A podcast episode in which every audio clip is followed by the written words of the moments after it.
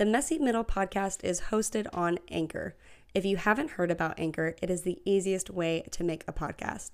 First of all, it's free, which considerably helps with all of the production costs you normally have, except that on Anchor, there's creation tools that allow you to record and edit your podcast right from your phone or computer. Anchor will then distribute your podcast for you so it can be heard on all platforms, including Spotify, Apple, and many more. You can make money from your podcast with no minimum audience through sponsorships and monthly contributions from your subscribers. It's everything you need to make a podcast in one place. Download the free Anchor app or go to anchor dot f m to get started. This is Alyssa Olenick of Littlest Fitness. And I'm Kate, otherwise known as Coach Carmichael. We are P H D students, endurance athletes who lift, outdoors enthusiasts, and entrepreneurs. We believe the narrative of the fitness and wellness industry is often far too extreme. So forget about the black and white messages that you've heard. On this podcast, we believe that life is best lived in the, the messy middle. middle. Hello there, everybody, and welcome back to another episode of the Messy Middle Podcast. I am selfishly excited about today's episode because it serves me in two ways. One, Taylor Eckel is going to come on here and answer all the questions that you guys ask me all the time that I am not qualified to speak on, or maybe don't have the level of education that she does. But also, Taylor is one of my good friends. And in the greater science circle, Taylor is actually one of the people that I've met in person. We have Zoom dates, we talk, and she is my very own personal virtual P T. Taylor is wicked smart. She is like a trailblazer in her field and just challenging the way we view things on social media, especially for us young professionals in this niche, but especially in the P T field. And she has these incredible evidence-based views, and like the way she frames things, I think, is something that we can all gain something from, whether we're going to school to be a P T or we are a consumer or someone who goes to physical therapists and want to make sure that we're challenging our the people that are giving us medical care, I guess, more or less. And besides that, Taylor is awesome. Taylor does everything from what like barbell flinging to snowboarding to backpacking and hiking and traveling and living like out of her car for a couple days as she drives from point A to point B. And so Taylor is basically my long lost soul sister. She has the same eight wing seven energy as me. Um, we're very, very similar in many ways. And I'm very, very appreciative for my virtual turned real friendship with Taylor, but also the fact that I can have someone on as awesome as her to help coach you through these things maybe that you're confused on and be an amazing resource for you. And like I said, she is my personal P T. So she's the re- that's the reason I show you guys to her all the time. And I say, go ask Taylor, go pay Taylor all the money because I can't help you with that. So Taylor, welcome. I'm so happy to have you here. I've been looking forward to this podcast for months because I'm selfish about it. Thanks so much, Liz. I will try to live up to that intro. Okay. We always ask our guests how they found the messy middle and what journey, you know, they took through what we call those extreme narratives, um, maybe in your career or just in your life, and how you live your messy middle approach, particularly as a physical therapist now.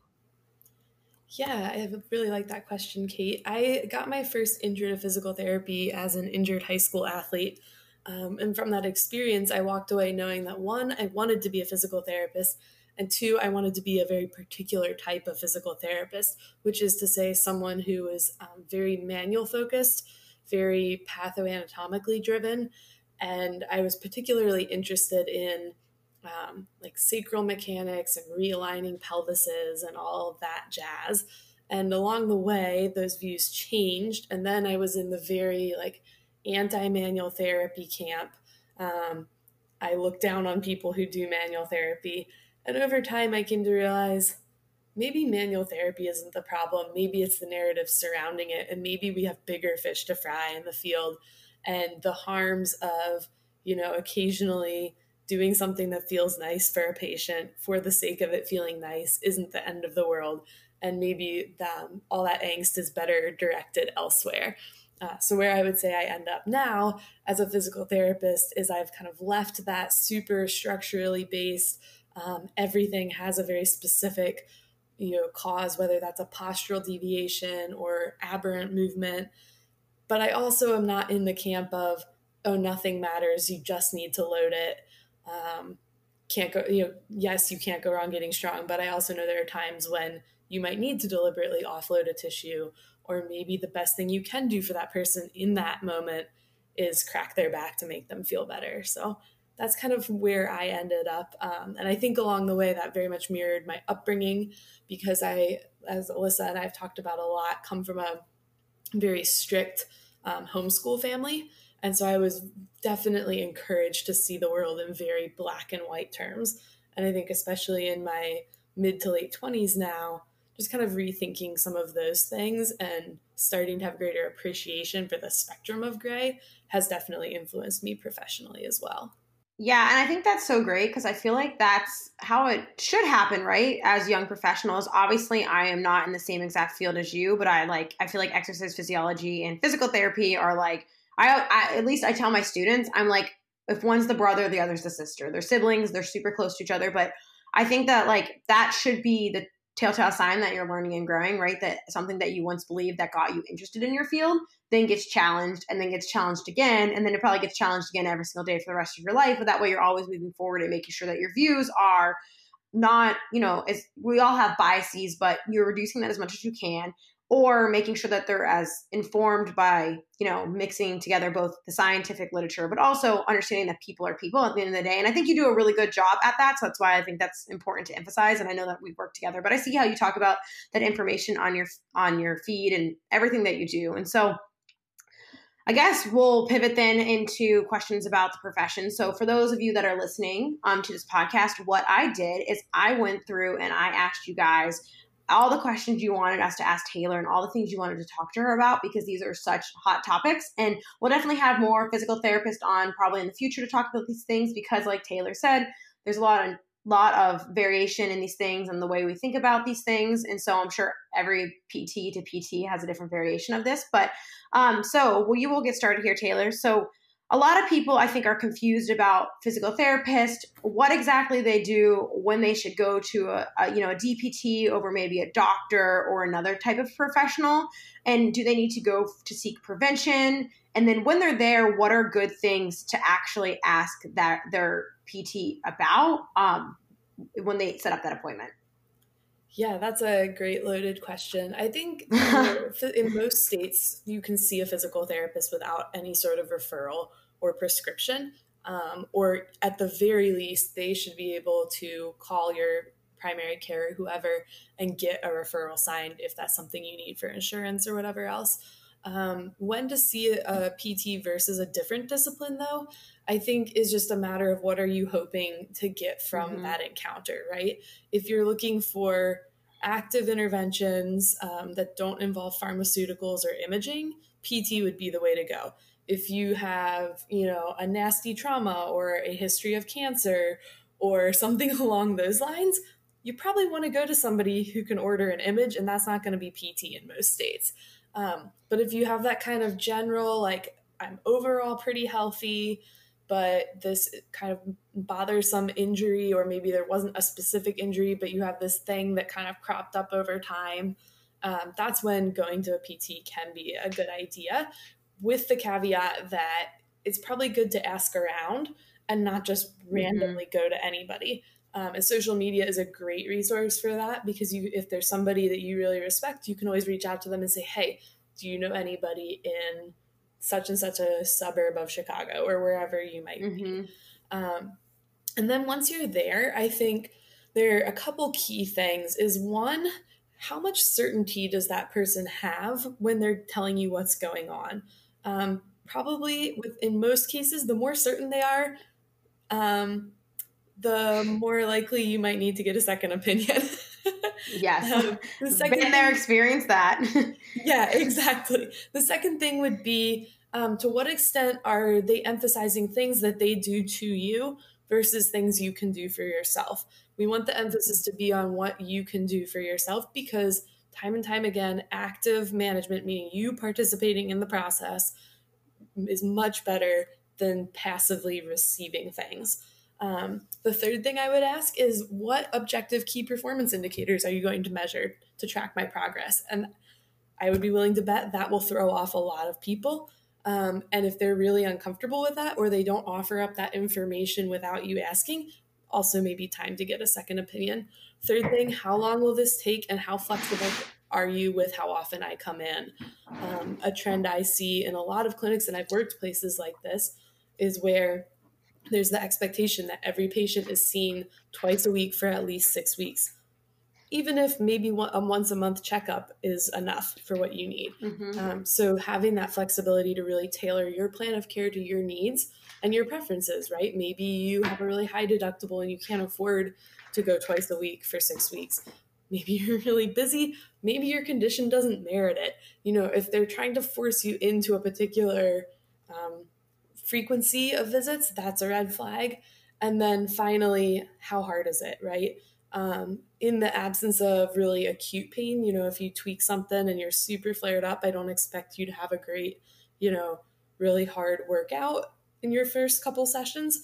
But if you kind of have this nagging injury, um, and then they're prescribing exercise as an intervention, you should be getting pretty close to failure, or else they're not probably not doing their job. And of mm-hmm. course, the other caveats would be immediately post-op, that sort of thing. So I think from there, I think that's a good place. This might be a double, this might be two questions in one, but I know just based off our former conversations, they might be tied in together is, um, where, like, where do you see that lacking role of use, the utilization of strength in the physical therapy field? And then the narrative around, I think that often ties to the conversation of people having pain and then being afraid of strength training. Kind of, I feel like that comes kind of packaged together. Um, so can you speak to that possibly? Yeah, absolutely. I think there are a couple different narratives that are really prevalent. One being that you can hurt yourself if you don't do things with perfect form. Another being that you have pain because you're weak. Um, and then another being that physical therapists um, don't necessarily deal in the realm of strength training. And so to the first mm-hmm. thing, I would say, you know, what is perfect form in the first place, right? Um, ask ten different coaches or physical therapists and you'll probably get ten different answers. And so using like, oh, you know, you need to be able to squat with your toes straight ahead, barefoot, ass to grass before we can put a barbell on your back is totally arbitrary and has nothing to do with your goals. But a lot of people have bought into that narrative, and then clinicians give that narrative to their clients that, oh, you can't do X because you can't do this other arbitrary thing, per, you know, my idea of perfect, um, yeah. which I think really just perpetuates this idea that I will hurt myself if I don't exercise perfectly, um, which I think is a really harmful narrative. Then the other issue is that when we say, oh, you have pain because you're weak, well, maybe, maybe not. You know, I worked with a Division I basketball player once who had been told that he had back pain because his glutes didn't fire. And I looked at him and I said, dude, can you jump off one leg and dunk? And he said, yeah. I said, do you really think that you have weak glutes and laying here on the table is going to make them stronger? And he just started laughing. He's like, you know, no, man, that's whack or whatever. Um, and that's not to say that strength and physical preparation can play a role in symptoms and symptom modification. It's just to say there isn't always this clear correlation between X is weak, therefore you have pain. Um, mm-hmm. You know, yes, maybe you have pain because you were really underprepared for the activity you tried to do and you stressed your system or a particular tissue beyond what it was ready for. Um, or maybe you're doing too much over time chronically. You know, Alyssa, you're a great example of that with your foot stuff that you had going on of trying to run on your toes all the time, doing a ton of tiptoe stair work, running extra laps barefoot, like all the loading your body was experiencing, your feet were experiencing was in one particular way. So of course they were pissed off. And when we added more movement variability there, including, you know, gasp, heel striking and comfortable shoes. Um, Who would have thought? Yeah. The problem kind of sorted itself out. And so I think understanding that, yes, sometimes strengthening a particular tissue is going to make a big difference in symptoms, but also not necessarily. You know, there are very, very strong people who have pain. Yes, yeah. I can speak to that. Go ahead, Kate. Uh, along the lines of, of pain and uh, perception, we had a, a listener question that I thought was interesting, um, and wondering, in your opinion, is labeling or diagnosing the particular pain helpful or hurtful in your opinion? Um, and I know you you had already kind of mentioned that if your physical therapist is absolutely certain it's, you know, one particular thing, to seek uh, maybe another opinion. So um, I'm I'm imagining that goes in line with your thoughts on that. Yeah, yeah. I think it's really desirable from a patient's perspective to be able to blame pain on something that's very clearly fixable. Um, so I just want to like say, if you've been a patient in physical therapy or had any healthcare professional tell you, oh, you hurt because of this one very specific thing, like that's, it's very natural to want that, is we all want answers about our pain, right? I think then the flip side of that is we have, as clinicians, have a responsibility to understand, okay, what is the diagnostic accuracy of my special test in my clinical exam? What is, you know, the asymptomatic prevalence of these so-called aberrant findings? And, you know, a great example of that is a large percentage of people with no back pain have disc pathology, right? So, you know, if I'm telling somebody, oh yes, your back absolutely hurts because your M R I from six months ago had a bulging disc, mm, like that, maybe I shouldn't be so certain about that because lots of other people have bulging discs but no pain. Um, I think it's really helpful, though, to be honest with patients upfront about that, right? The shoulder is another great example of that. The clinical examination for the shoulder, for the most part, is pretty terrible in terms of its diagnostic accuracy. Same thing when you look at M R Is. But I can be really honest with the person and say, you know what? If it's your labrum versus your biceps tendon, the management is still going to look really similar. Um, mm-hmm. And maybe I have some ideas as to why I think it's one and not the other, and we're going to test those out over time. But really, at the end of the day, these are the things that I see are opportunities to improve. These are the things you can't do that you want to be able to do, and here's a plan to get you there. And with that plan is a timeline of, if it's not getting better in these many weeks, who would be the next person to talk to? And I think sometimes laying out that plan Um, is sort of the the, ba- the counterbalance to, I'm not giving you a very specific diagnosis, but I am giving you a very specific plan with some built-in accountability. So with that then, while we wrap up our little section on seeking out a professional, things you should be looking for, everything like that, do you have any good resources or recommendations for people who are, you know, trying to prevent injury and stay pain-free? And, you know, there's a lot of information on the internet where people, you know, they, they trickle the line where they probably don't actually need to see a physical therapist, but they're concerned because they have athletic goals or like running or lifting or whatever goals. So they want to make sure that they're preventing injury and they're worried about pain or like having that occur. And so how, what are good resources for people to use, and or how can they maybe navigate that to know if information is legit and evidence-based versus maybe like a little fear-mongery or a little like too confident, maybe is the best way to say it. Yeah, I think that's great. I think um, what you kind of touched on is, how confident is this person, and or and or how doom and gloom are they about particular mm-hmm. things um, is a really good starting point. And I think even just asking yourself, what if this thing that I'm reading is wrong, right? You know, if I go, and a resource I would recommend for anybody would be the E three Rehab YouTube channel and podcast. It's three P Ts who are great guys, really smart, and they put out some really good information. And if you mm-hmm. go watch, say, one of their videos and think, hmm, what if they're wrong? Like, what does that mean for me? It, it really doesn't mean all that much, right? Because the information that they give is very sensible, very straightforward, pretty well nuanced, versus mm-hmm. if you go read, say, some of the ridiculous things that Squat University puts out, or other people that say, you know, oh, you have to sleep a particular way or else you're going to end up with back pain. Well, like, yeah, if they're right, maybe you should fix the way you sleep. But if they're wrong, you're potentially missing out on, you know, squatting in a way that is comfortable to you, or sleeping in a position that is comfortable for you without the stress mm-hmm. of, am I sleeping in the correct position, you know? And so I think just asking, like, what if they're wrong about this? Um, mm-hmm. and, or how stressful would it be for my life to implement their suggestions is also a good, a good question. Oh, I like, I like that. I like that for everything. I think that should be okay. Apply that to everything. I really like that in general. That's a good one. Yeah, absolutely.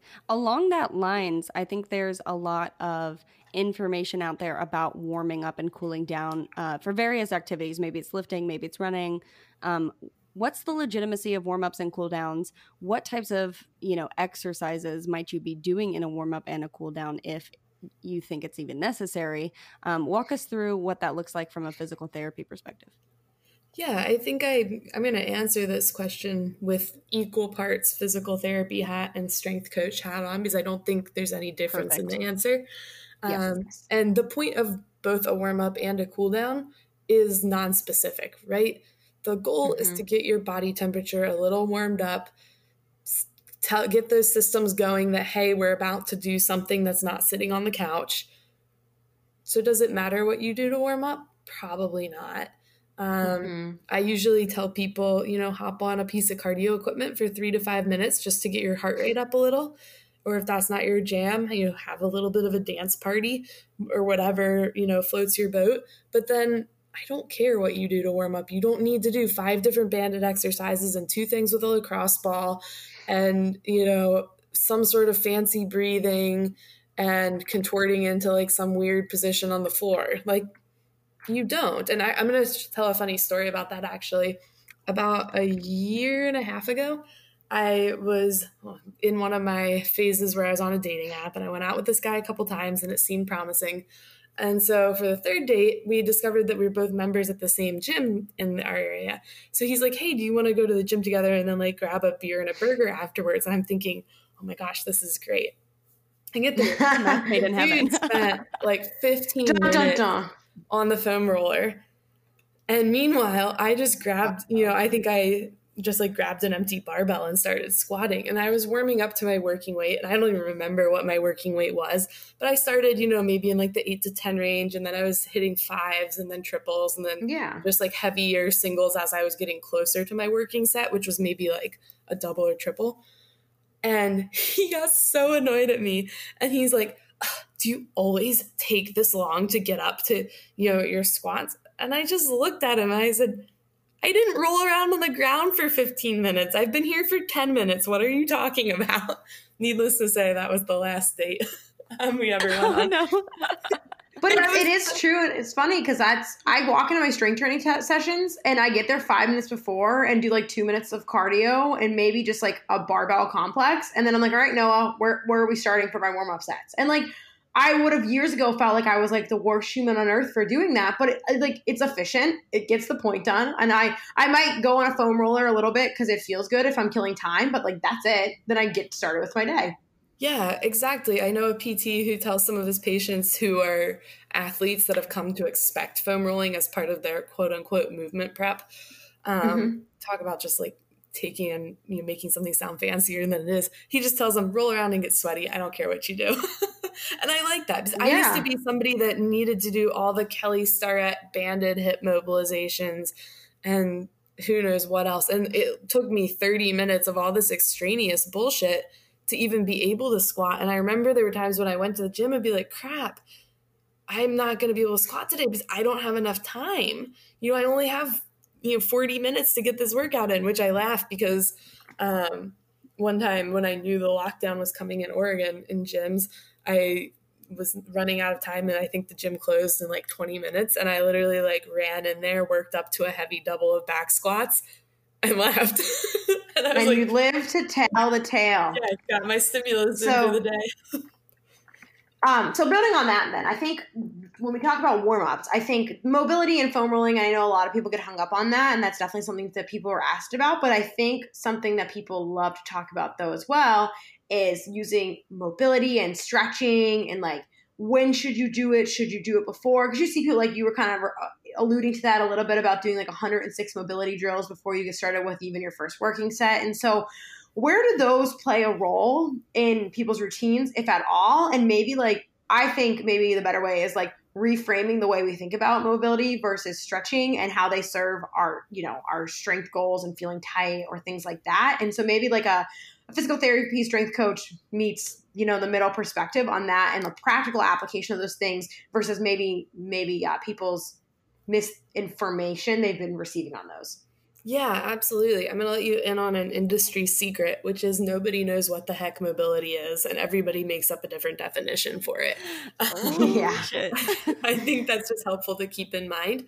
I think the first question is, well, what's the purpose of doing those things, right? If the purpose is to warm up, well, then it doesn't matter whether you do that or you do your cardio. It just, it's up to you. And I think, you know, to the people who maybe, you know, have been training for quite a while and that's really part of their routine, if that helps you get in a better headspace for training, by all means, do it. Like, you know, maybe you decide one day, oh, I want the mental toughness to not feel like I need to do one hundred six things before my lift. Or maybe that's how you decompress from your day and get ready to train. More power to yeah. you. You do you, man. Like, just, I think the thing I care about is not what people do so much as do they know why they're doing it? Um, mm-hmm. And if you're doing it for the sake of decompressing, awesome. If you're doing it because you think you'll break if you squat without doing it first, then maybe we should have a conversation about that. Um, mm-hmm. But as far as what is the role and do those things have a place, you know, I think even in my mind, there's a lot of uncertainty over what actually changes range of motion, right? When we yeah. look in the literature, we know um, stretching, for example, like, you know, just typical like three by thirty seconds or whatever, yeah, you get a short-term change in range of motion. You'd get that if you, you know, get your hamstrings scraped or whatever else they do, but it doesn't last. None of those things mm-hmm. last. Um, if you do eccentric only Nordic hamstrings, the muscle fascicles will get longer in your hamstring. Okay, mm-hmm. now maybe we're talking about, you know, remodeling tissue. That's plausible. That makes sense. Um, But then it gets to the other issue, which is, do you have a perception of tightness or are you actually lacking an arc of motion? And if I had a dollar for every time somebody told me that they had tight hips, I would have paid off my student loans. Most of the people that tell me that they have tight hips have totally normal hip range of motion. They just, for whatever mm-hmm. reason, feel some tension. And, you know, if you talk to like a yoga or woo-woo person, they'll say, you know, your hips hold emotional things. I don't know. Maybe that's true. Maybe that's not. I have no way of proving it one way or the other. I frankly don't care, you know, move in ways that feel good to you. Um, mm-hmm. But I think we also need to ask, all right, are we doing these things because I have this perception that I need to be more flexible or I need more range of motion or I feel stiff? But do I already have the range of motion available to do all the things I want to do?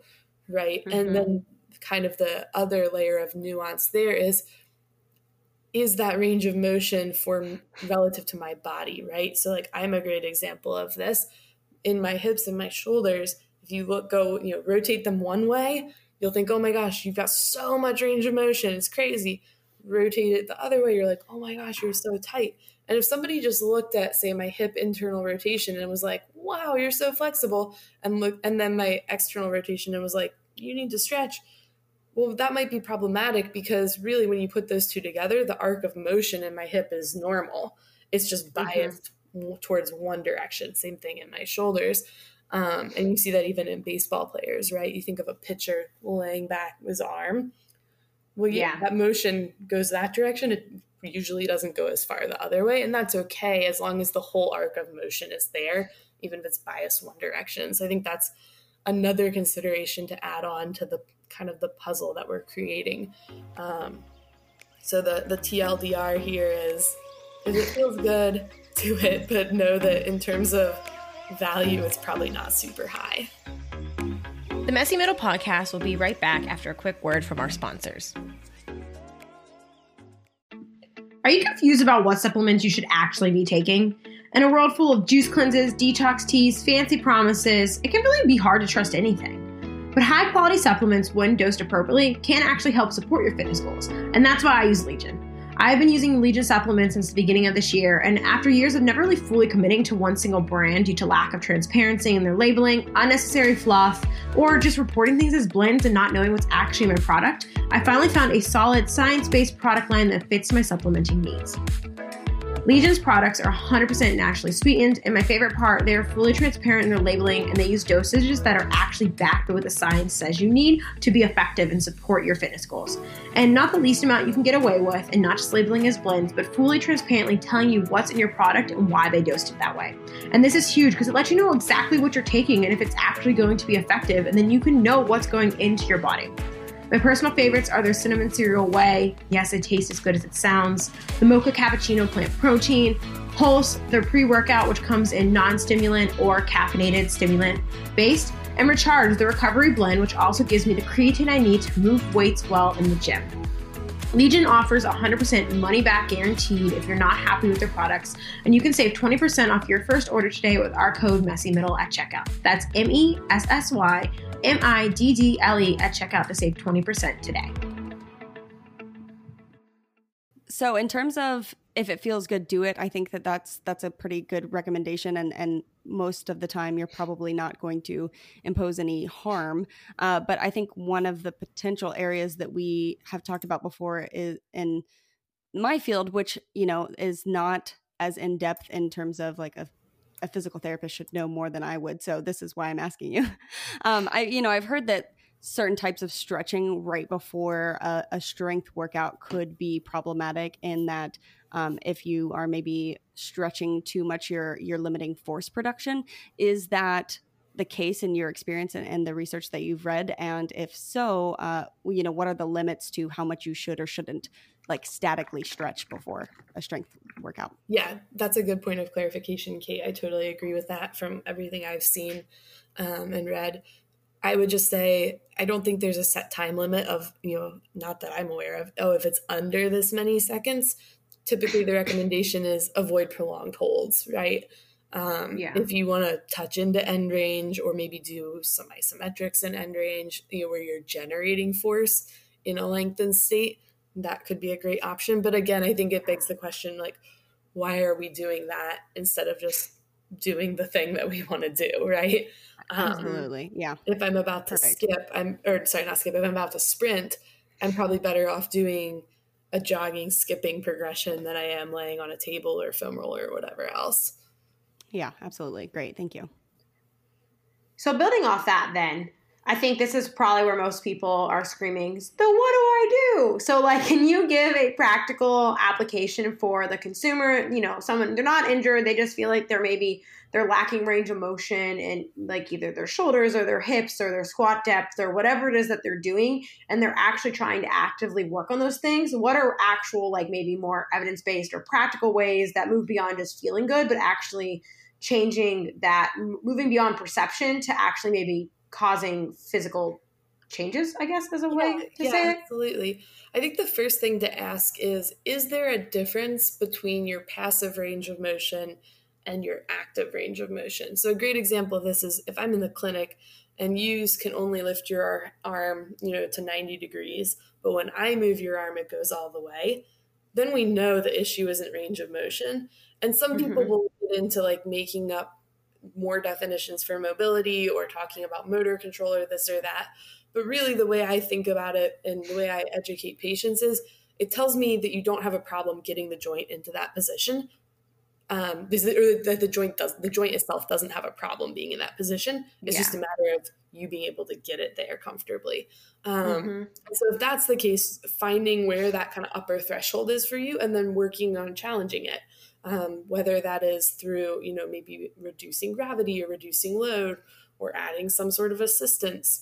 Um, you know, a, an easy way to think about that, you know, adding assistance would be, say you, um, you can't lift your arm very well. So you grab onto something or like use the wall, right, to walk up, mm-hmm. something like that. Um, At the end of the day, you just got to be patient. It takes time. There's some evidence um, in particularly post-op knee rehab for low load, long duration stretching, which are like ten minute holds, um, but at that really low load. So it's not so intense that you're getting muscle guarding. Um, but I think the best way to think about it is just be really patient um, and find creative ways to get into those positions. And then also know like there might come a point where it's not going to change, and that's okay too. Um, none of us are, you know, none of us walked out of an anatomy atlas, right? We all have some little quirks in our bodies. And so I have an ankle that I worked on trying to improve my dorsiflexion for a solid eighteen months. I did everything you could possibly do for it. It's not going to mm-hmm. change. There's probably a lot of scar tissue. I probably have some early arthritis in there from spraining it many, many times. But that's okay, you know, I'm okay just, you know, wearing squat shoes instead of squatting in Metcons or whatever. Um, at some point, yeah. you just have to cut your losses and realize my body's not going to be textbook, and that's okay if I can still do the things I want to do. We're not all going to Olympic lift for a year without getting ollie shoes and criticized for it online. Yeah, totally. um, so, I have a client whose yeah. coach wouldn't let her. She just switched. She was doing some P T stuff with me and switched to regular coaching with me because her coach wouldn't let her squat heavier because he said her back squats weren't as upright as her front squats. I was like, bro. Wait, what? Wait, that's isn't that everyone that's on the point, on Earth? Right? that's the yeah. point. Yeah, exactly. Um, that's interesting. So I guess this is a good pivot then. Is how does that tie in then with strength? Because I think you see a lot of online people talking about, well, strength training technically trains you in that in range of motion, right? So just practice being in that in range of motion. And so where does that, you know, desire for mobility and feeling less tight and having greater range of motion tie into maybe actual strength training? And where does the truth lie within maybe doing passive things versus actually just, you know, kind of like doing the damn thing? Yeah, I think that gets back to the whole purpose, right? Are you doing it because you have this perception of what your mobility should be based on someone on Instagram who maybe has a history of like growing up doing gymnastics or something like that, and you don't? That's probably not a fair comparison. If you're mm-hmm. trying to improve that range of motion for a particular goal, well, yeah, just work on scaling it, you know, towards that, right? So if I can't, say, get in a position for a handstand push-up, but or even a handstand on the wall, but I can get in like an angled pike position, I can mm-hmm. accumulating time there, and you know, over time that'll get better. I can do some eccentric emphasis, you know, pec flies maybe to open up my chest, that sort of thing. Um, but I think at the end of the day, yeah, just move in ways that feel good to you. Strength training is excellent for everyone, and none of us move perfectly. I don't know if that's quite um, That's a pretty yeah. They're pretty vague. I mean, I feel like that's like my approach to most things, but I also know that I was like born so hypermobile. I try not to like not like dismiss people's feelings of like they talk a lot about, you know, their perception of tightness and like their hips are tight or their chest is tight or their quads or hamstrings are tight. So can you touch a little bit on that maybe then on how they can actually like maybe I guess address that tightness with stretching, mobility versus lifting? Like where where is that perception coming from? And like you just kind of alluded to it a little bit on like, well, their range of motion is perfectly fine. So maybe even just clarifying for them why they feel that way in a way that makes it feel less like, I think the narrative around that is that that's inherently bad, you know what I mean? And they should be seeking to fix that versus sometimes it's just you perceive yourself being tight and it is what it is. Yeah. And I think that's where if we can understand that our perception of what we feel in our bodies and, you know, how they actually move often don't match up, that's a really great mm-hmm. starting point, right? So, well, if you think your hamstrings are tight because you saw somebody on Instagram who is super flexible and you're not that flexible, or because when you stretch your hamstring, you feel a stretch, you think they're tight. That in my opinion doesn't mean that you lack range of motion. It just means you're a normal human that A, compares yourself to others, and B, when you put your any muscle in an end range position, you feel a stretch. So I think just sort of normalizing some of those things first, and then understanding, you know, hamstrings are a great example. As long as with your knee straight, if you can get that leg to, you know, more or less ninety degrees, you're laying on your back, you're fine. You don't have to be able to get it, you know, halfway to your nose to be normal. You're normal with it mm-hmm. straight up in the air. Um, and then if you want to work on it, you know, the best way to do that is probably honestly to load it into end range. So, mm-hmm. you know, maybe that means you're putting in a stretch and then you start to do some isometrics against the strap in that end range position. Um, if it's something like trying to work on end range, either hip flexion or extension, maybe you're doing some deficit squats, split squats, Um, where you know, your front foot and your back foot are propped up, and your lets you get a little deeper, you know, flexion for the front hip, extension for the back hip, um, and you're just starting to train into those positions. I think the issue then becomes, you know, are again just why are you doing it? Why are you trying to change it? Um, if you want to get, and how do you know that it is a in your mind a range of motion issue and not mm-hmm. a contextual issue? Mm-hmm. What do you say for people who are experiencing tightness and relate it to pain or relate it to other conditions like uh, migraines, for example? I know some people will experience tightness in certain muscles. Maybe it's T M J or some of their like trapezius or neck or um, and that relates to them to like migraines or um, it could be really, I mean, there's a lot of different ways you can experience tightness that relates to pain. Is it the way people perceive it? Um, so how does that uh, shake up in comparison to just tightness and uh, lack of range of motion?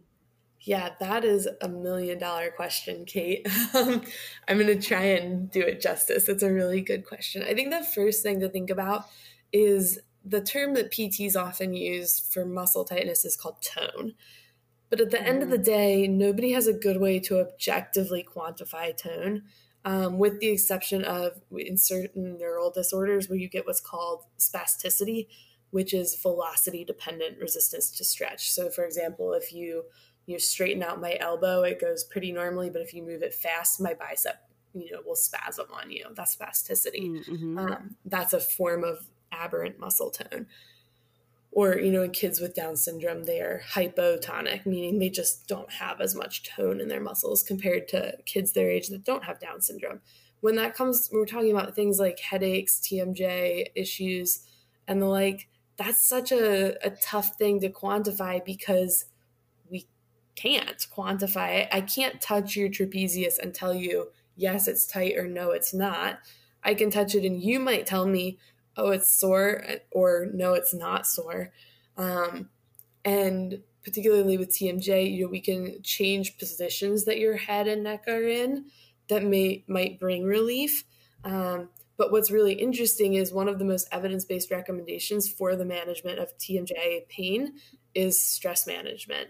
Um, because I, insofar as we can't quantify tone very well, um, or at least not very objectively, we also can't, we don't have a good understanding of stress and how that impacts, you know, the musculoskeletal system other than that it does. Um, so I think yeah. sometimes it's just helpful to know, hey, you know what? Sometimes shit hurts when we're more stressed out. And that's not to say that, you know, it's fake. I, I, I tend to think of it like an amp on an electric guitar, right? The volume on the amp doesn't make the electric guitar more or less real, right? Mm-hmm. So if you think of the amp as being like your stress in your life, you, the pain is still real.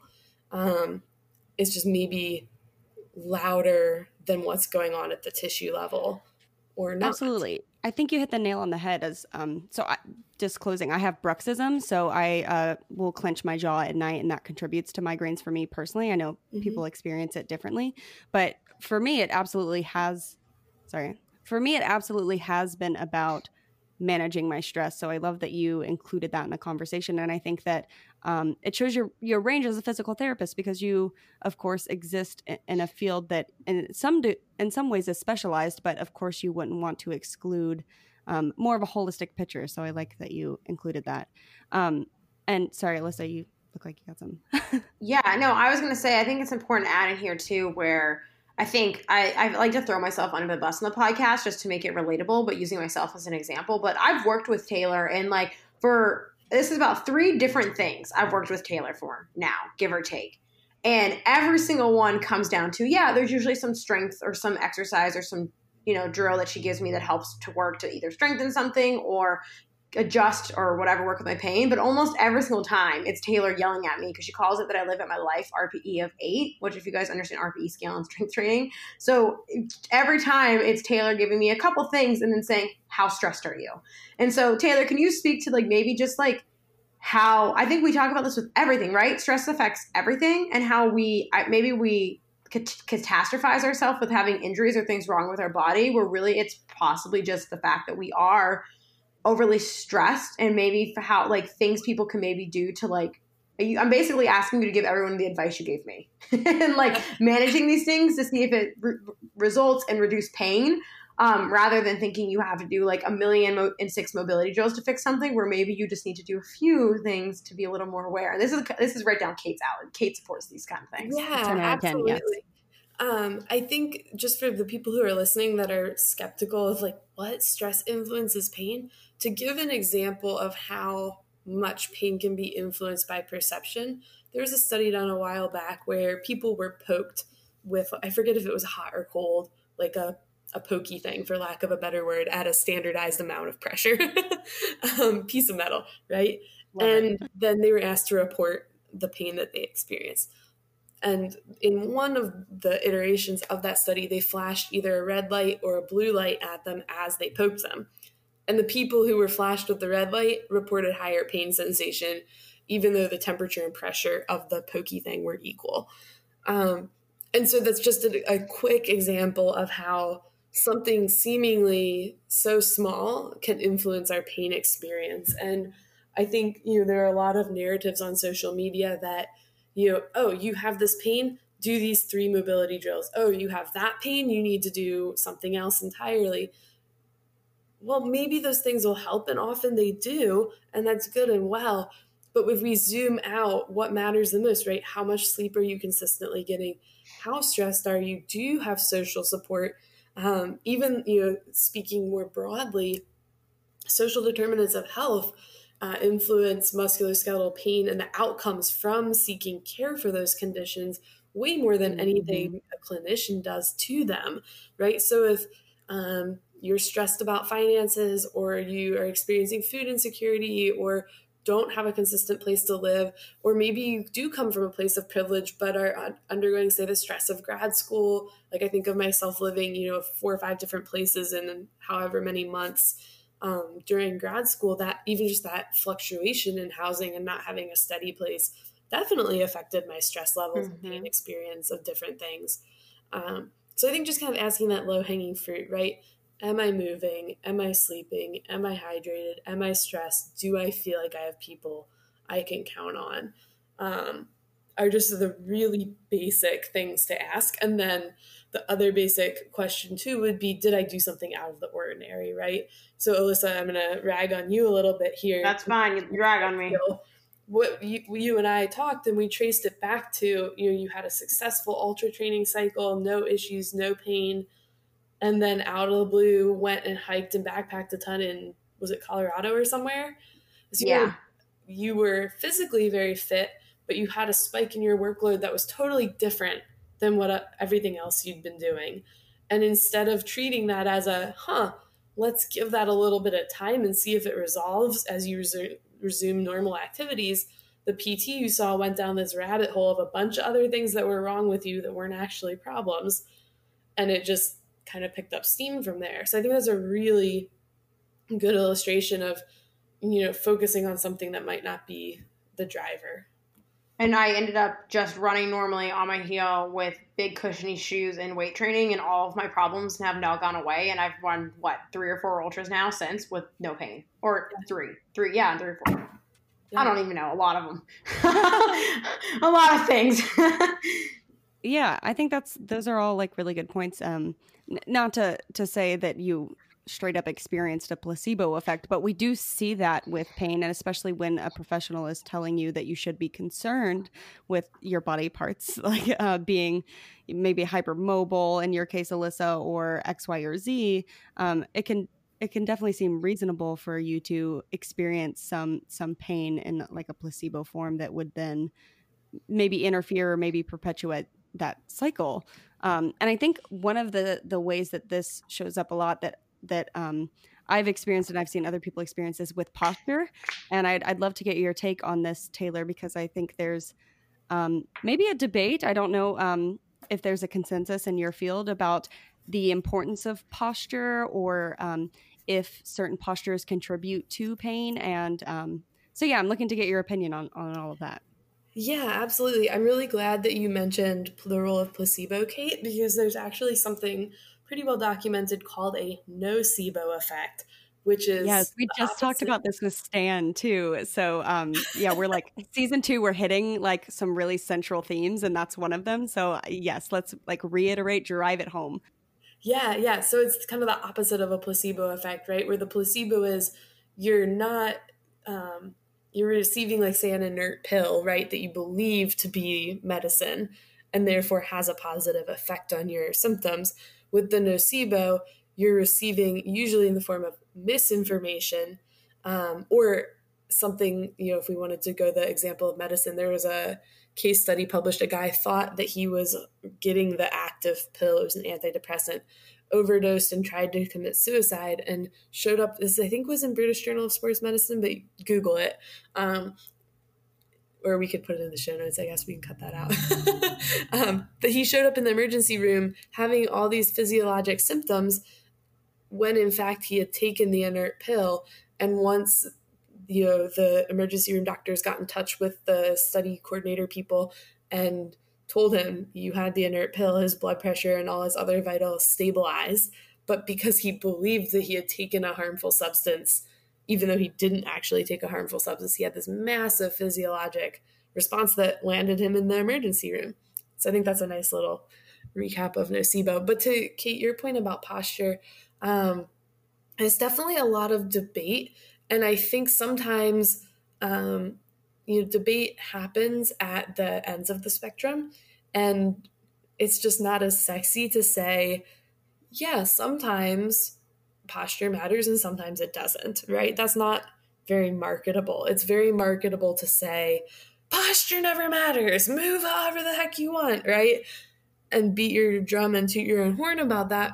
But it's also very appealing to say, and comes across as being very um, complicated and smart when people market, oh, you know, look how the inferior tip of his scapula is sitting slightly higher and rotated. And if we fix that, that will affect his foot, you know?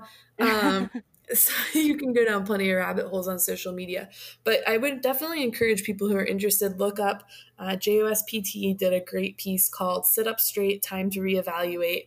There's a great little infographic with it. If you can't find it, I'm not telling you to do this, but you're a free person. You could choose to use Sci-Hub to find it, or you can email me and I'll send it to you. Um, but that's a good, a really good starting point for what does the evidence actually say and how do we need to rethink the messaging surrounding posture, which is basically don't stay in one position too long.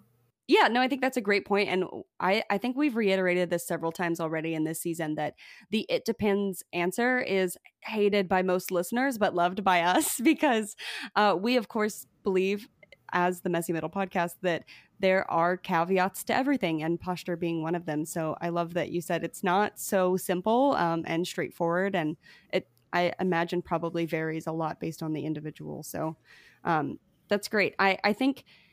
in general, when we have, uh, when we look at like the common concerns, uh, we can like kind of specify down. I know Alyssa has a lot of runners in her programs. And so some of our listener questions were running specific, um, sciatica, shin splints, um, you know, how glute firing, right? We, ta- we talked about that already. Um, so can you touch on some of those things that you see commonly with runners and how you can maybe create a preventative plan and, and managing those things? Or when you do arrive at something like shin splints, um, what is the best course of action for something like that? Yeah, absolutely. I think the first thing I would say is so many people self-diagnose and they might not be right about their diagnosis. um, and so just to have the humility, both, you know, as a person experiencing pain, I get that it's really tempting to want to get on Google and figure it out. And when you find something that seems like it fits your symptoms, hang your hat on that and then start searching for how do I fix that thing. Um, I think it can be really helpful to picture a Venn diagram, but like with many, many circles, a lot of common running complaints, the symptoms all overlap each other. Um, so if it's something that is persisting, go get an actual evaluation. Don't rely on Google to tell you it's your I T band or whatever else. Um, But as far as prevention, that's such a tough thing, right? Because we can't prevent injury. We can reduce risk, but at the end of the day, shit happens. Um, I think the best thing you can do is workload management, right? So have a sensible progression in your running. Um, you can look at your intensity, right? So how hard are you running on your different runs? You can look at your overall weekly mileage. You can look at your overall frequency. Um, and usually, and then I would also say, if you're going to try and self-modify your workload, only modify one variable at a time. Because if you modify and it gets better, but you modified three things, well, which one was it, right? So if you could have the patience to just modify one variable at a time in those things, um, and oh, the other variable would be terrain, right? Are you trail or road? Are you running hills or flat? Um, but then, you know, so say that persists and you want to, you know, get better. Googling is only going to get you so far. So yes, go get checked out by a P T. But if you're like, oh, I'm a healthy runner and I'm really afraid of getting an injury, well, number one, an injury isn't the end of the world. And, you know, I don't know the exact statistics, but you probably are going to get hurt at some point. And that's okay. Doesn't mean you did anything wrong necessarily. You needed Alyssa. I just looked this up actually for an Instagram post. The injury rate for novice runners is seventeen point eight injuries for every one thousand hours, and recreational more trained runners is seven point seven per every one thousand hours. I was going to debunk Jillian Michaels' statements on CrossFit injuries, so I was comparing and contrasting. So I actually happened to just look this up yesterday. So it's somewhere around around that per one thousand hours, at right. least from what I found. And I think so. um, and I, I, I was about to say, I think uh, I have some epidemiological data that looked at this as well. And uh, really, the, like the re- injury, um, it, it, it like it's kind of like a bell-shaped curve, I think.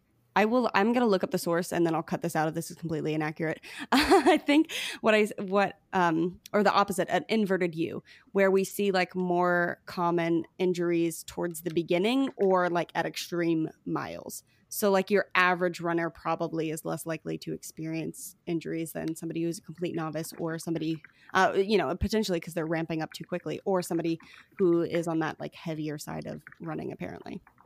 Yeah, that, another good example of that, Kate, would be, you know, in the conversation about shod running with shoes versus barefoot, people will say, oh, barefoot runners had less injuries. Well, when you equalize or normalize miles, barefoot runners actually had more injuries. So, yeah, yeah, that's a great one. Ooh, yeah, I think there's, there is some interesting stuff out there. Another kind of fun tidbit while we're on this is that running in a motion control shoe actually has more um higher rate of injury, I believe, than a neutral shoe. So that's and you mean fun. Shoes that correct for pronation and, and things like that, mm-hmm. right? Mm-hmm. Which, by the way, I'll cut this out, but I just really want to stick it to somebody who yelled at me about my pronation because I do it, but it has kept me pain-free. So like I I had shoes that corrected for it and it made me worse and gave me like knee pain, whereas like when I run in a neutral shoe, I still pronate, but that feels fine for me. So yeah, it's. I'm, I'll just go on a tangent with you here while we're there. I've been yeah, told let's do it. If you watch me run, I like land so hard on the outside of my foot, and I heard a really good. It's a, I think a British phys, uh, podiatrist. He says that pronation and supination are like an elevator, and what like what if you want to go up, you have to come down first, right? Like yeah, I love start. that. Um, we all land somewhat supinated and then roll into pronation so that we can push off our big toe. Yes. Oh, pathology. Okay. We, we do have to leave part of this in because I think no, we're going to just important. leave it all in because I think that's pretty good. I mean, stick it. We'd already trash talked my former P Ts. Let's call it a day. No, by the time season two rolls around, people, those people aren't listening anyway. Right. um, but one more thing I would say there, Kate, is I cannot overemphasize the importance of actually strength training for runners. And why I say yes. actually strength training is I do not mean pretending to strength train. I mean actually lifting weights at sufficient intensity um, yes. as if you're an athlete and considering that your general physical preparation. Um, mm-hmm. Enough said there. If I will say, you know, maybe a good link on that would be Derek Miles' very exhaustive blog post about that. Yes, and I've I've heard a um a phrase, I don't remember where this source was from, but it's kind of like a quote is like you you get muscular endurance from your sport, so when you show up in the gym, you need to be training for strength, you know. So exactly. Well, we'll dive that into that because I think this is important because this ties into like I mean, God. I got into running, but I came from strength, even though I technically ran my whole life. And I was like, wow, this is garbage that everyone's getting out here. I was like, wow, this is truly tragic. No wonder people are like complaining left and right about everything that they have going on. So, um, you know, I was like, I was like, wait a second. I was like so insecure about being the strength running girl. And I was like, oh no, I'm going to, I'm going to save a lot of women from doing this. Um, but Can we talk about things? Because I think a lot of what runners get, right, is banded, body weight, weird, pulsy stuff that talks about like your glute firing, you know what I mean? And getting your glutes strong and your glutes ready for all of your, for all of your running. But it's like little weird banded movements and things like that, or weird mobility flows. So can you talk about maybe um, like the actual use of these things, like actual use of strength training, what that's going to look like for runners more than just like appropriately loading. And then like the, maybe debunk a little bit some of that stuff where they do like their, their glute firing, glute warm up, if that's appropriate. Or like you kind of alluded to that early in the podcast. So I made a note here to come back to it. Cause I did, I do know that's something that we get asked about a lot. And you see that in strength training too, but I feel like I see that all the time with runners is it's just like you get a glute preparation circuit with bands and that's your strength training. Like that's it. You call it a day and you go for your run. Yeah. Yeah. And that at an intensity that's probably appropriate for a warm up and not much more. Um, yeah. I believe it was Chris Johnson is a P T in the Seattle area. And he made a post recently about, um, t- I think it was him talking about a couple different studies that were looking at like the role of the glute during a stance phase of running. Um, and then he was providing like some actual banded exercises for that, to work on that. Um, do I agree with that or disagree with that? Eh, you know, maybe if there's a big deficit, that would be an appropriate place to start, right? So maybe you're coming back from an injury and you haven't been weight bearing as much. But I think you have to ask the question if, okay, we know two and a half times body weight are the kind of the total ground reaction force going back up through my body with every step that I take running. Some of that's going to be, you know, absorbed, if you will, at the hip. Do I really think my resistance band is going to in any way prepare me for that force? Mm-hmm. Probably not. Now, again, if you have a deficit there that is objectively measured and not just somebody laying you on the table and pushing on you with no new device to measure force output or no comparison side to side, you know, that's what a lot of P Ts do, right? They put you on the table, you lay on your side, you lift your leg, they push on it, they break it, you, or they don't break your leg, but they break, you know, your resistance. And then they tell you you have a weak glute and you believe them because, oh, look, they pushed on my leg and I couldn't fight back. Well, if you put yeah. anybody on the table in that position, you can probably break them. Um, that's just, it's just a silly test, right? The test was mm-hmm. really developed for people post-polio. So, you know, I think you have to ask, how are we assessing glute weakness? Sorry if this is too rambly. You can cut it out if you want. Um, no, I like it. Okay. But you need to ask the question, like, how are you assessing or identifying this glute weakness in the first place? Like, what makes you think that you need this, like, quote-unquote lateral hip strength? And who is to say that you wouldn't get as much or more Um, force through the hip and recruitment of the glutes from, say, doing a heavy split squat. Um, so what mm-hmm. should strength training look like for runners? It should look like comprehensive strength training in multiple planes, right? So mm-hmm. you should be doing some sort of loaded squat. You should be doing some sort of loaded hinge. And then something in the frontal plane is probably not a bad idea, like a lateral lunge or something similar. And then do not neglect your calves because everybody does. Um, and yes. then upper body too, right? It doesn't have to be running specific. You should be loading into pushing and pulling as well. And carries are probably not a bad idea either. Um, now, if you're dealing with a particular injury, then isolation work might be appropriate. But mm-hmm. if you're just treating strength training as something you do to make yourself more robust and to make you a more efficient runner, just basic strength training is all you need.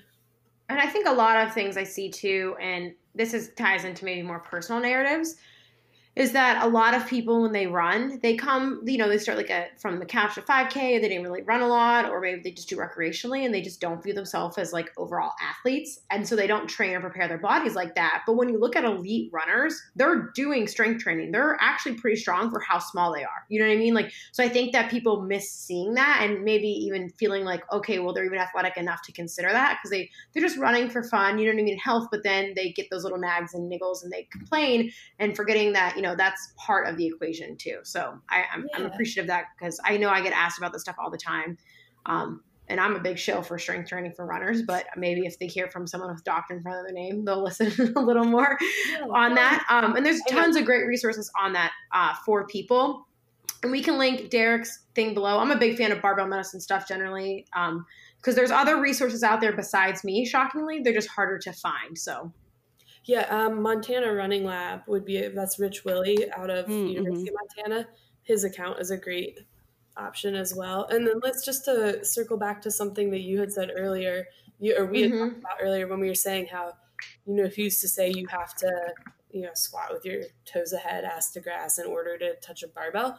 If you're a runner, who's to say you have to pull a conventional deadlift? Like, you can use a trap bar and that's fine. Mm-hmm. You do a rack pull and that's fine for your heavy hinging. If for whatever reason you don't like getting all the way to the floor, you can do a squat to a bench and you tap the bench and stand back up.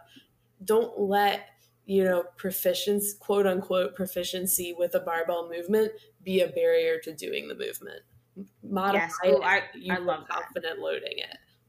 No, I, lo- I love that. Because that's what I, I mean, we talk about this all the time with clients. I give them an entire swap sheet and I'm like, okay, they're like, can I do this for this? I'm like, yeah, that's fine. Absolutely. Whatever you're comfortable with. Because at the end of the day, that's probably what matters most for most general people.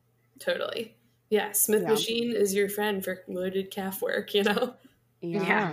There you go. All right. Um, pivoting to our last topic here, um, the is blank good category. And Alyssa and I have talked about this in general, that is blank good question always is, you know, characterized by an answer that has to do with it depends, you know, but mm-hmm. um, maybe if there is some utility in any of these things, could you tell us the uh, the things that it depends on, if possible? So uh, some of the things that we've been asked about were like Theraguns, foam rolling, and cupping.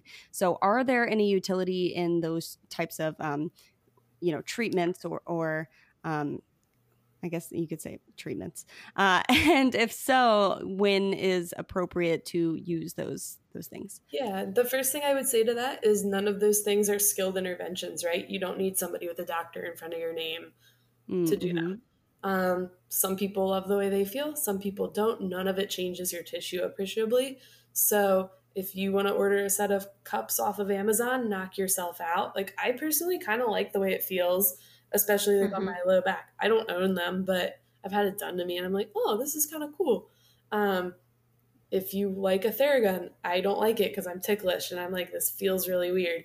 If you like it, you can actually order like an attachment for a jigsaw that's way cheaper. Just do that. You know, a lot of those things are, it's not even a question of like, is it good or bad? It's what's the purpose of it. And often the purpose that it is marketed as is not correct, right? That none of those things are mm-hmm. breaking up adhesions right. or changing your fascia or decompressing, whatever. They're just, I tell patients, we're just talking to your nervous system, right? Mm-hmm. A great example would be if somebody, you know, oh, my knee hurts during lunges, and then they foam roll for thirty seconds and their knee feels better and maybe they have a meniscus tear. I'll tell them, well, we didn't just reach in there and touch your meniscus. So what do you think happened? And then, you know, you kind of get the head scratch of like, I don't know, like we just, we're messing with your nervous system, right? We we gave you an input yeah. of this, some sort of tactile input that mm-hmm. then for whatever reason, shit hurts less after it. Cool. Let's capitalize on that. But you don't need me to do that to you. You can do that to you. Yeah. I yeah. love that. Cause I, I think it goes back to, um, you know, do what feels good to you, and maybe some of those things are marketed uh, in a way that's not factual, and uh, that is, you know, concerning to some degree. But if you're just using it because it generally feels good, and it there's no research thus far that shows it to be harmful, then I mean, I think we talked about this in our wellness episode in, in the last season. Uh, it's mm-hmm. just kind of like picking what feels good to you, so long as there's there's no harm. Totally.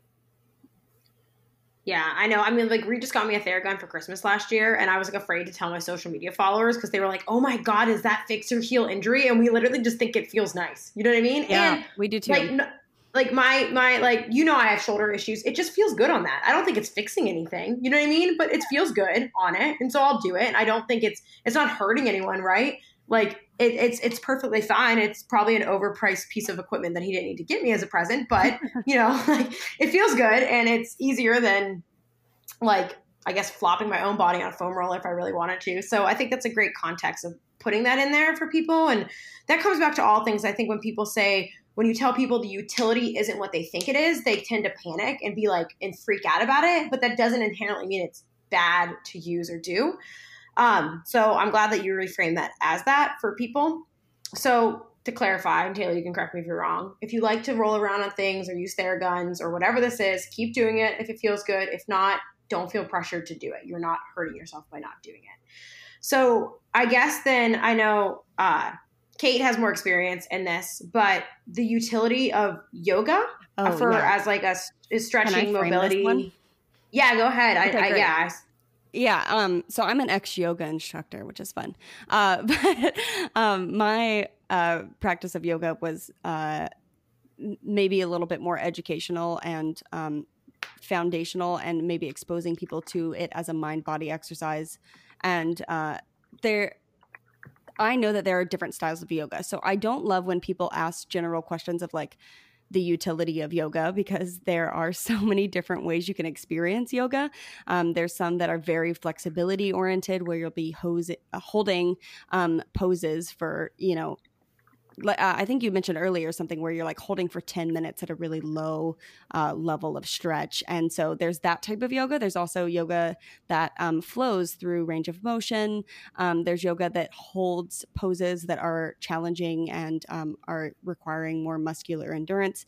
So I think that the, this question that was posed by our listeners, the utility of yoga, um, is really multifaceted, but I wasn't sure if you had any information, uh, maybe research-wise, on the utility of it in terms of injury prevention, or um, on the flip side, I know being hypermobile is is maybe um, not a great thing when it comes to injury uh, risk. So uh, if you had any thoughts on that, that would be great. Yeah, I'm not so much aware of any research saying that hypermobility, or just generally a lot of mobility, puts you at risk so much as not being super flexible doesn't increase mm. your risk typically. Um, but in terms of yoga, yeah, I think you kind of hit the nail on the head with it's hard to generalize to one thing. So just maybe a question that you could ask yourself is, what sort of stimulus is my body receiving from this particular type of practice, right? So mm-hmm. like for me, if I go to a yin class, which I love, um, that's just me relaxing in a way and yeah. moving slightly more than laying on the couch, right? It's And it's good for low. sleep. Yeah. Yeah. I have fallen asleep. So different outcomes. yes. Yes. I tell, I tell, I used to tell my students um, in the relaxation period that we have at the, the end of class, like, if you fall asleep, great. I'm so happy for you. Like, some people feel like they can't fall asleep in a yoga class. I'm like, no, do it. It's, it's fantastic. yeah. And I think my bigger critique of yoga is um, not the practice itself, but sometimes there's a lot of misinformation that comes from instructors. Yeah, absolutely. Some pretty cringy things have been said. And I think sometimes the emphasis on, you know, range of motion or flexibility and, al- you know, quote unquote alignment can be mm-hmm. prohibitive to some people. And that's my bigger shtick with it, is not so much, you know, I think the benefit you get out of it, what you put into it um, in a lot of yeah. these things. And also, you know, yes, it takes a lot of strength to say, like, what is it? Is it chaturanga? That's like the bottom of a push-up. Yeah, it's a push-up. Yeah. But yoga is not all, not really something that can be overloaded, especially in a class sure. setting. So it's not a substitute for resistance training. Um, but I would just hate for anyone to feel like they couldn't do yoga because of their either their range of motion, or maybe they feel or perceive their posture to be different in some way. Um, or they're not skinny and white, or whatever else the yeah, issue might be. Absolutely. No, I, I really think that that like nails my perspective on it, and um, why like I'm hesitant to talk about yoga, um, because I think people have those perceptions that um, it's, you know, an exclusive club of thin white women who are like super flexible, and yoga can and, and should be for everyone and everybody and every flexibility, and there's so many different benefits from it. And like you said, maybe strength training like you should do in the gym and not in your yoga studio. But there are other mind body benefits when we talk about like um, mindfulness and like using your your breath coinciding with movements to help you stay focused on the present, or maybe the the relaxing yin yoga helps you sleep better at night, or maybe a vinyasa yoga, um, even though it's not an adequate stimulus in terms of strength training, you're still um, moving in a way that can be kind of challenging and just makes you feel good. You know, it's physical activity. And so I think that um, when we talk about it depends for everything f- for yoga, it's, it depends what are you trying to get from it, um, and maybe using that in place of physical therapy or strength training isn't ideal. But if you're looking for maybe some more mind-body benefits, then uh, uh, absolutely yoga is a great practice. Yeah, and it's funny you brought up physical therapy there at the end. I'm trying to remember, I don't remember what the study was, but um, I have read a study that compared standard of care physical therapy for low back pain to participation in yoga. And oh, interesting. I can't remember if there was either no difference between them or yoga came out on top. It was one or the other. Oh, I don't okay. remember. Um, but in general, there's another study I'm thinking of for low back pain that shows that general exercise is no better or is as good or better than these like very specific individualized yeah. programs. So that kind of isn't fitting with that as well. That right, like movement is, is good.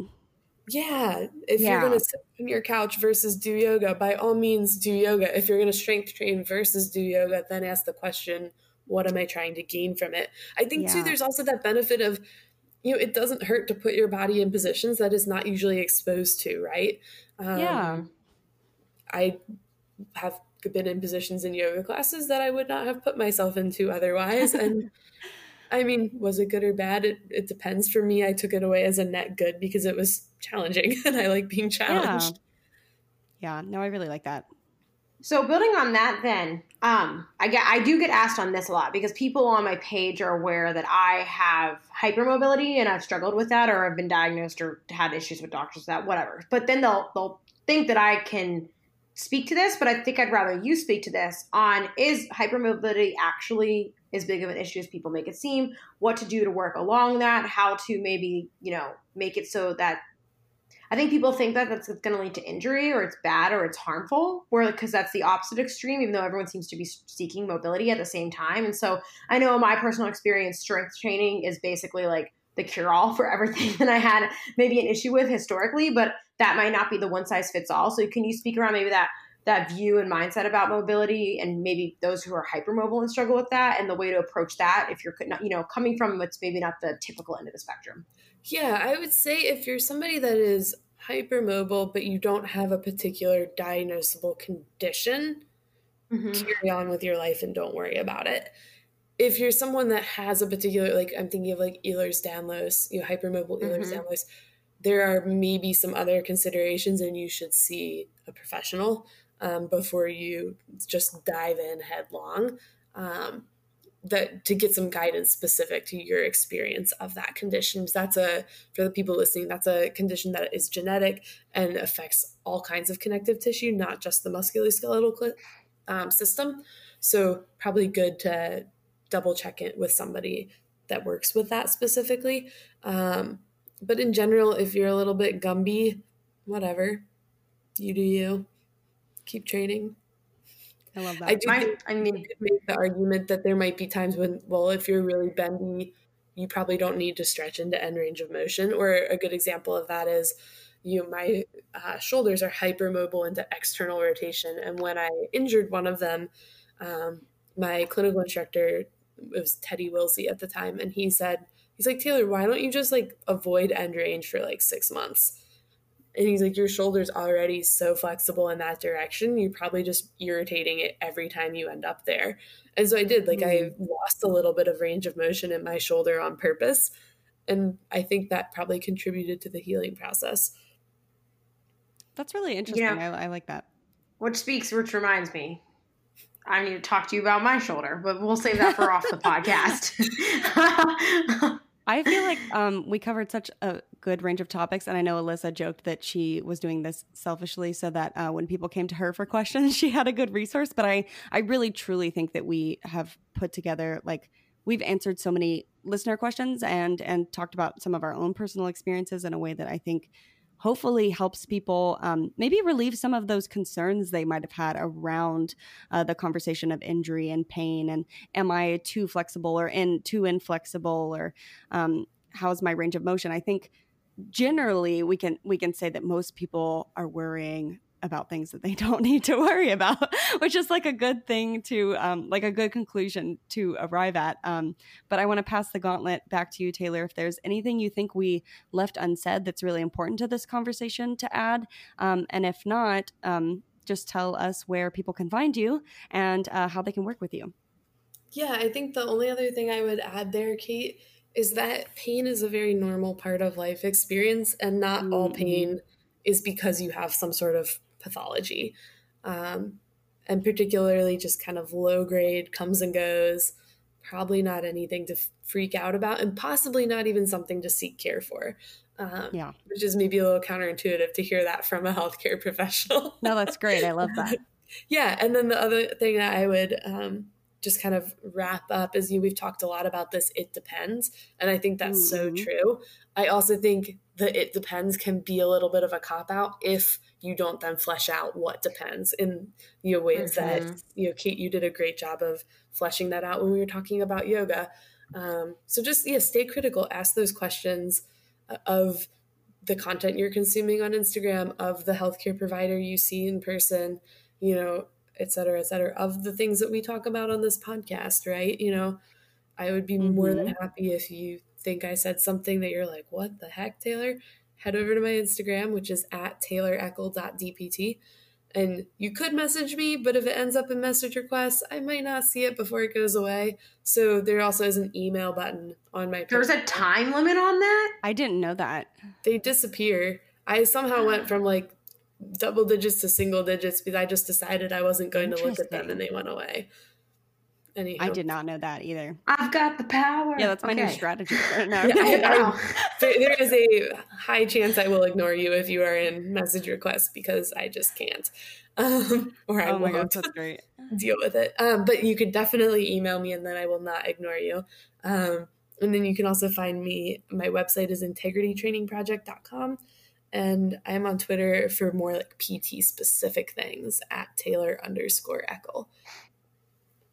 Amazing. And can you pitch yourself? I'm going to force you to pitch yourself for this specifically on how people, obviously you talked about your integrity training project, but, or did I totally miss that? You talked about, you do, do you still do virtual one-on-one consults with people? I do. Yeah. We haven't talked yeah, about Yeah. Tell us yet. more about your services and like what, yeah. um, what people might be interested in, in receiving like services from you.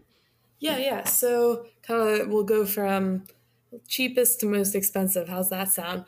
Uh, the cheapest thing I offer is called the Simplified Training Template, which is a Google Sheets spreadsheet with little drop-down menus that lets you select your um, exercises from you know, predetermined lists that you can then reuse for multiple training blocks. And it also comes with a guide for kind of general cardiovascular training, as well as suggestions for rep schemes that you can use. Um, so I, that hopefully makes structured training more accessible to more people. Um, so that's my that. first option. Then the Integrity Training Project is coming out very shortly, T B D exactly when, and that's the subscription-based training.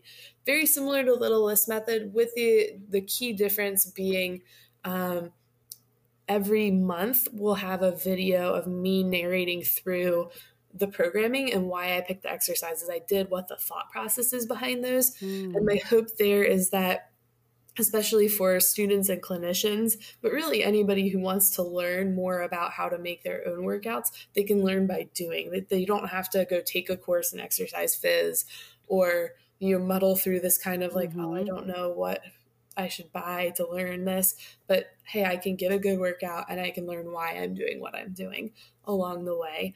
Um, that's the Integrity Training Project. There are a couple different tiers for that to accommodate different skill levels. And then and I do do one-on-one in, consults. Sorry, this will go out in spring, so that should be available. It should be available by then. We'll link it if that's the case. Perfect. Yeah, yeah it will be. So it'll be um, linked in the show notes, everyone. Awesome.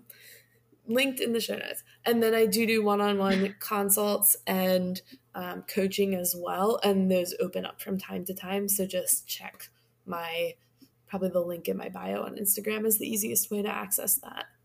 And I will shamelessly plug Taylor for herself right here. A lot of people do ask me all the time because I don't do personalized one-on-one coaching right now until I'm done with school.